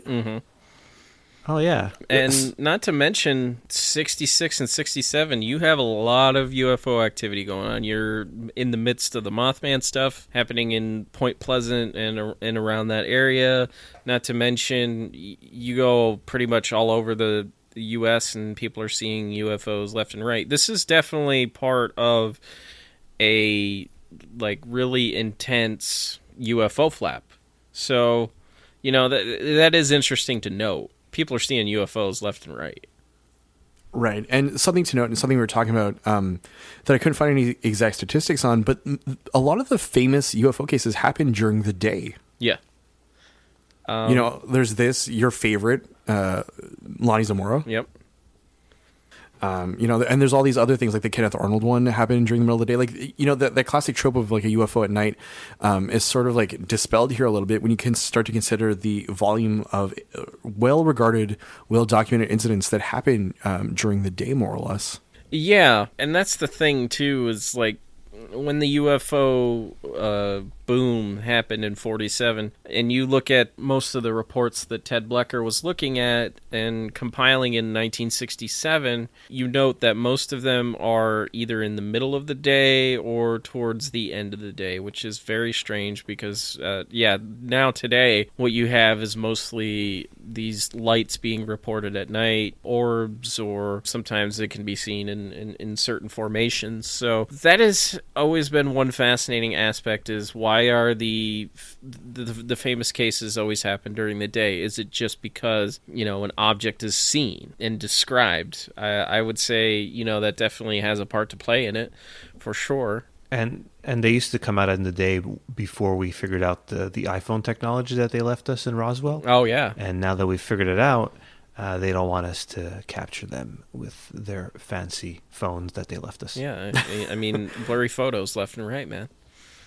for what it's worth, I it's hard for me to call this a hoax because like it's such a continual like hoax that it it kind of defies a lot of like what I believe a classic hoax to be, and that like you know, this witness is more or less credible. He has a good history. He comes from a great background. He thought it was an American craft the entire time, pretty much during the encounter. He has all these like weird physical issues that aren't easily explained, and the grill marks keep reappearing and disappearing. So, like I was saying before, like if this dude is really committed and is like burning himself continually, that's one thing. But you know, uh, he, he has like dramatic weight loss and you know halitosis and all these like different kinds of things that would suggest some kind of of poisoning, not necessarily radiation, but definitely something uh, foreign entered his body for a little bit of time. Yeah, yeah, I, I agree with that uh, wholeheartedly. And he's a pretty unimpeachable guy, regardless. And I would put him in like in terms of like civilian witnesses in the Kenneth Arnold camp, the kind of guy that would like try to do his best to explain what was happening to him at the time.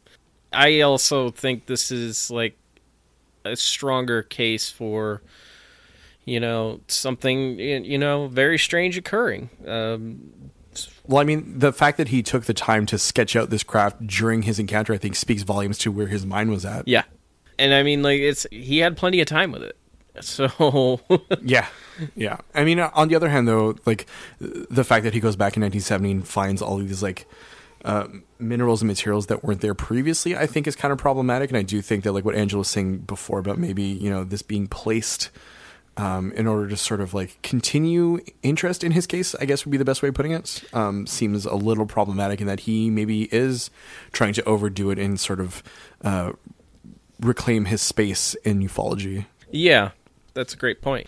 So, what about you, Rob? What do you think? Um, I definitely think that I trust his observations. Uh, the only odd thing that to me, aside from the fact that no Canadian wanted to be helpful to this man for, for long periods of time, is that uh, he, he, was reticent to actually take them back out there um, when uh, they wanted to investigate this because he didn't want anybody uh, essentially grabbing his claim. So, you know, I found that kind of interesting. Not in the sense that I think he, he was trying to hide anything, but just like here's a guy who passionate about uh, his amateur hobbies and wanting to protect that. So I think unimpeachable guy has really strange uh, medical anomalies. Takes the time to sketch out a UFO that just lands there and, and like has plenty of time to to do that. I think something did strange did happen to him. I don't the in terms of the nature of the craft, I have no idea. I I really don't because in those situations we never have enough information to go off of. It's just right. Hey, I, I looked inside and this is what I saw, and it's like, well, if what you saw is what you saw, nobody understands what that is. So we're we're yeah. left wondering, well, this is technology that at least in terms of the average person is not does not fall in the range of like their knowing or you know or just in the general public, uh, uh, they don't know. So, and they've never seen it. So, I think this is probably one of the top five most compelling UFO cases on record uh, around the world. Oh wow, that's uh, high praise. Yeah, it's uh, it's a it's a really good case, and and and a lot of that has to come down to the fact that it's still being investigated today. So Yeah, for sure.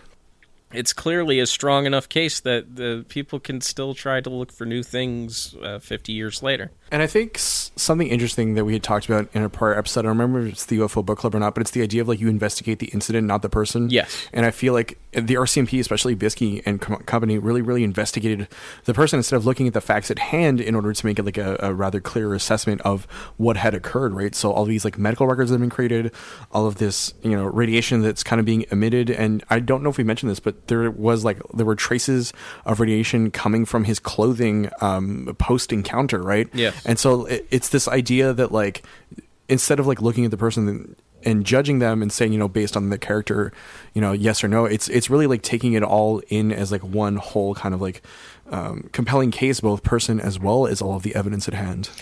Yeah, and and and to me like it's just a really good case given there is no way that you can look at this case and everything and every like bit of the incident. It, it, it's just it's really good. So It's so good, in fact, that the Canadian government decided to capitalize uh, upon uh, this incident uh, more than 50 years later and create uh, a commemorative coin based on the incident. yeah so like like how often does the canadian mint do stuff like this UFOs, not really much, but they'll tend to do stuff like they've done Star Trek uh, last year. They've done DC, like they'll license stuff and they'll do them. But really, it's it's licensed properties. It's not like licensed like life stories. So I think this is the first like officially sanctioned like UFO coin of its kind. But they also did a commemorative uh, Memphré uh, quarter, I think, in 2010 or 2011. So it, it's not like unheard of, and they kind of have a sense of humor at the mint. But this is definitely the first time that they've uh, they've done a UFO incident. oh, Yeah, we've done it with stamps too. Canada posted a few uh, haunted Canada series stamps. oh that's cool well, we don't do cool stuff like that here No, we're, we're quirky. yeah You, got a ton of Elvis stamps though, so I like I applaud you for that. Um, you know, we have to salute our king. So, uh, Yeah, so the crazy thing is that there are 4,000 of these like pure silver. Also, the selling point is that they're glow in the dark. Um and they retailed for 130 Canadian, which is about 100 bucks American, uh, with a $20 value. And they're kind of sh- they're ovoid shaped, so they're kind of shaped like guitar picks. yes, which I found kind of interesting. It's like, why not shape it like a saucer then? Dude, that would be such a good idea. They they really missed the mark on that, I think, in that like they should have really thought about what it looked like and then considered it because it's totally doable. I mean, at that point, you're paying a hundred bucks for a twenty dollar coin. You can manufacture plates that like fix it properly to make it look like a saucer. Brian, Yeah. a round coin? Come on. You know what, Angelo? I'll see you and your toonies outside, okay, buddy? Yeah.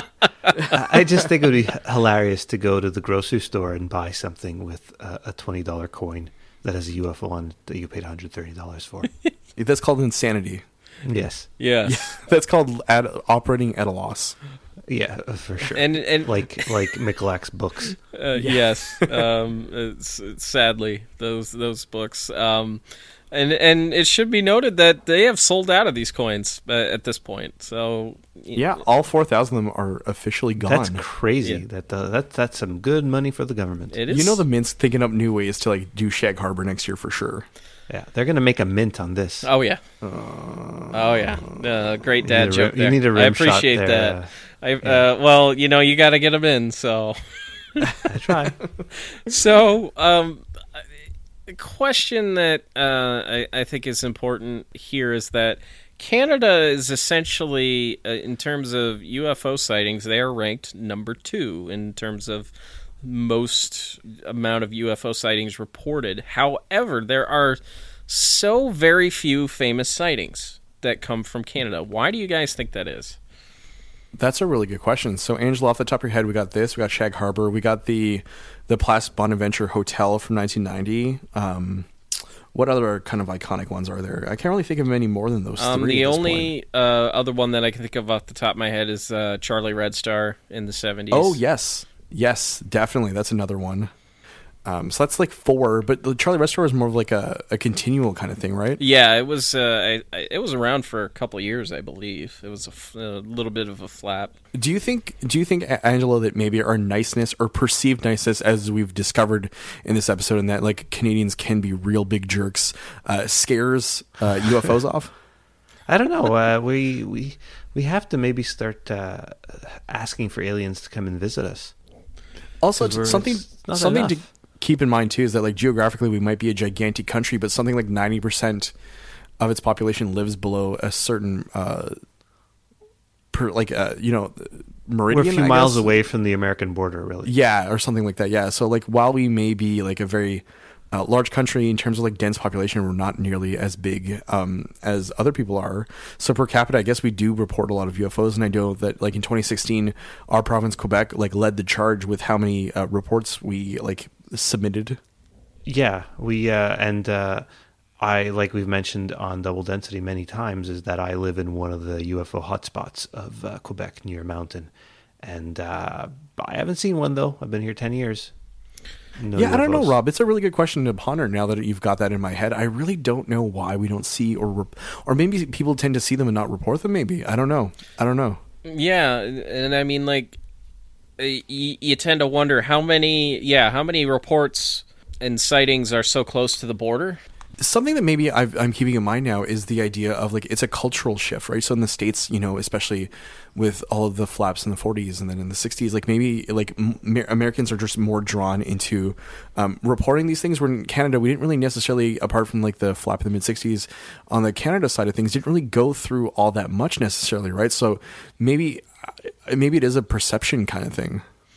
Yeah, yeah, you know that very that very well could be. It's it's a it's a tough thing to wrap your your your head around because like for whatever reason, like maybe it, it has more to do with where it all started, but like, and I mean like it, te- technically this phenomenon didn't really start there are inklings in other countries like uh, over in Norway, Sweden and and all those uh, the, the the uh, Scandinavian countries in 46 uh, before we even got to um, Kenneth Arnold sighting they had the sightings of the ghost rockets and, and Right. it really makes you wonder it's like why is America so obsessed with UFOs and why do I, I think maybe like it's the inverse. It's like why are UFOs so obsessed with the United States? yeah, yeah that, that very because could I be. it, it could be seen in that way too, right? I mean, just the the number of instances that are reported and the number of like very famous sightings that have happened, you know, within your country's borders, I think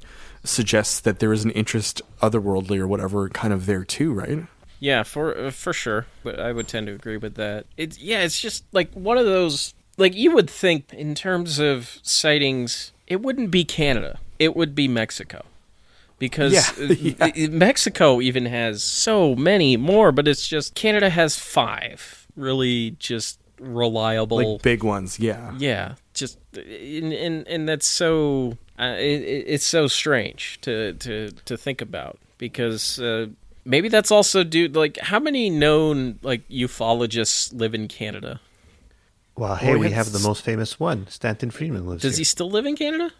Yeah, he lives in the Nova Maritimes. Scotia. Oh, nice. Nice. Uh, yeah, the, the and you know what? He got his he got his start with American stuff. Well, Well, he, he is American. yeah, that is true. That is true. Well, here, Rob, here's the theory for you. Ready? Mm, Tying this all kind of like culturally, like maybe Canadians are too polite to report these things. They don't want to create a hassle. They don't want to bother the RCMP. They don't want to put themselves out there for something they may or may not have seen and cannot understand. So maybe it's it is a cultural thing in that way too, and that maybe we're just too polite to report these incidents. and um, don't don't bother talking to it with an RCMP officer because you know what he's got better things to do. Yeah, other duties. Well, he's Sorry, got other the ones duties. that Hey, the ones that I know would not listen to this claptrap. So, so I do agree in that instance that perhaps talking to an RCMP officer about your alien sighting is not the way to go. It happens, you know. It's just Canada. you need to you need to get your cultural priorities straight. I'm just saying it now. You just you know what? If you see something, say something, and uh, you know, Ooh, ooh. The airport rule. yeah. Angelo, open up your Hotmail account. Let's email our prime minister and let him know what's up. We uh we you know in Quebec though we're pretty open to UFOs. We did have a, a UFO cult that like made Quebec its home for a while, so Well. we got that. I mean, you know, uh, wherever they need to shelter themselves, I'm glad there was some. I'm I'm glad that uh, you you guys could do that for them. I I do. Uh, it's it's much appreciated because you know we can't we can't do it all ourselves. Um, No. We embrace their investment in the local economy. Thank you for that. and and Brian has recently put a bid on some of the stuff they've been selling. right. Especially like the treehouse sized UFO that I'm really hoping will land in my parents' backyard.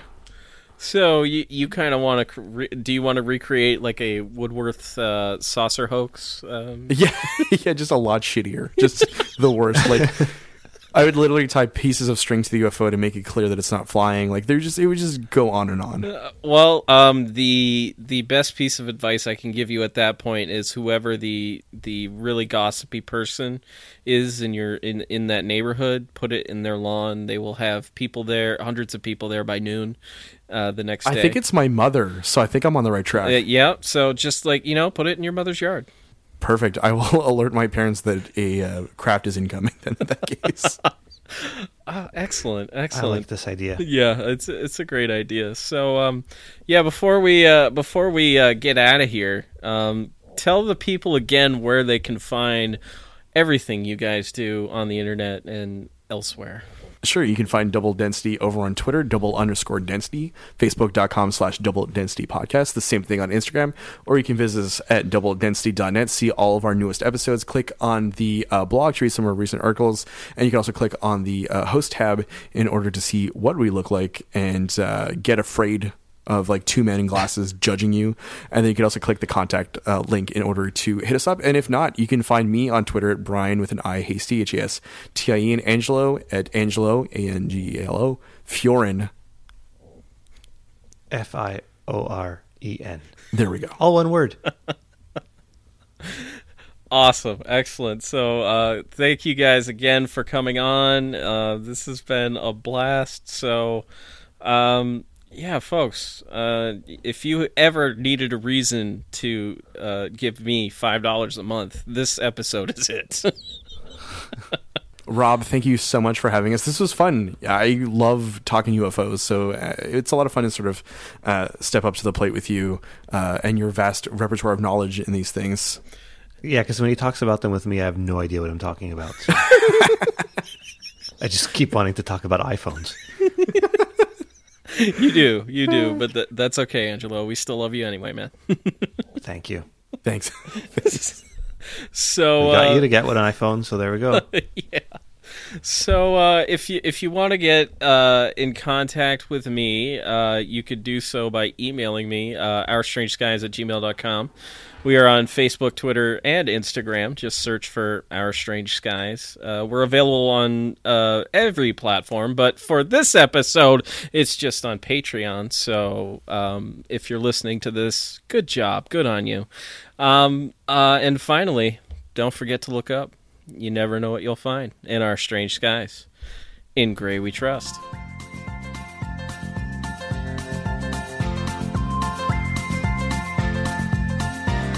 There's a voice that keeps on calling me down the road. It's where I'll always be. Every stop I make, I make a new friend. Can't stay for long, just turn around and I'm gone again.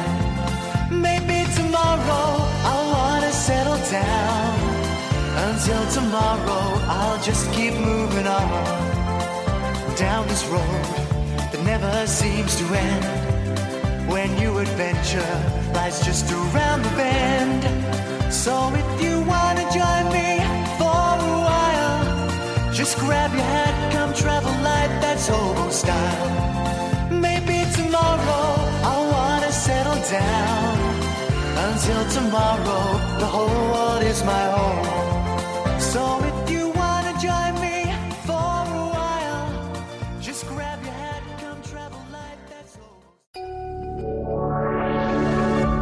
Duvid Media.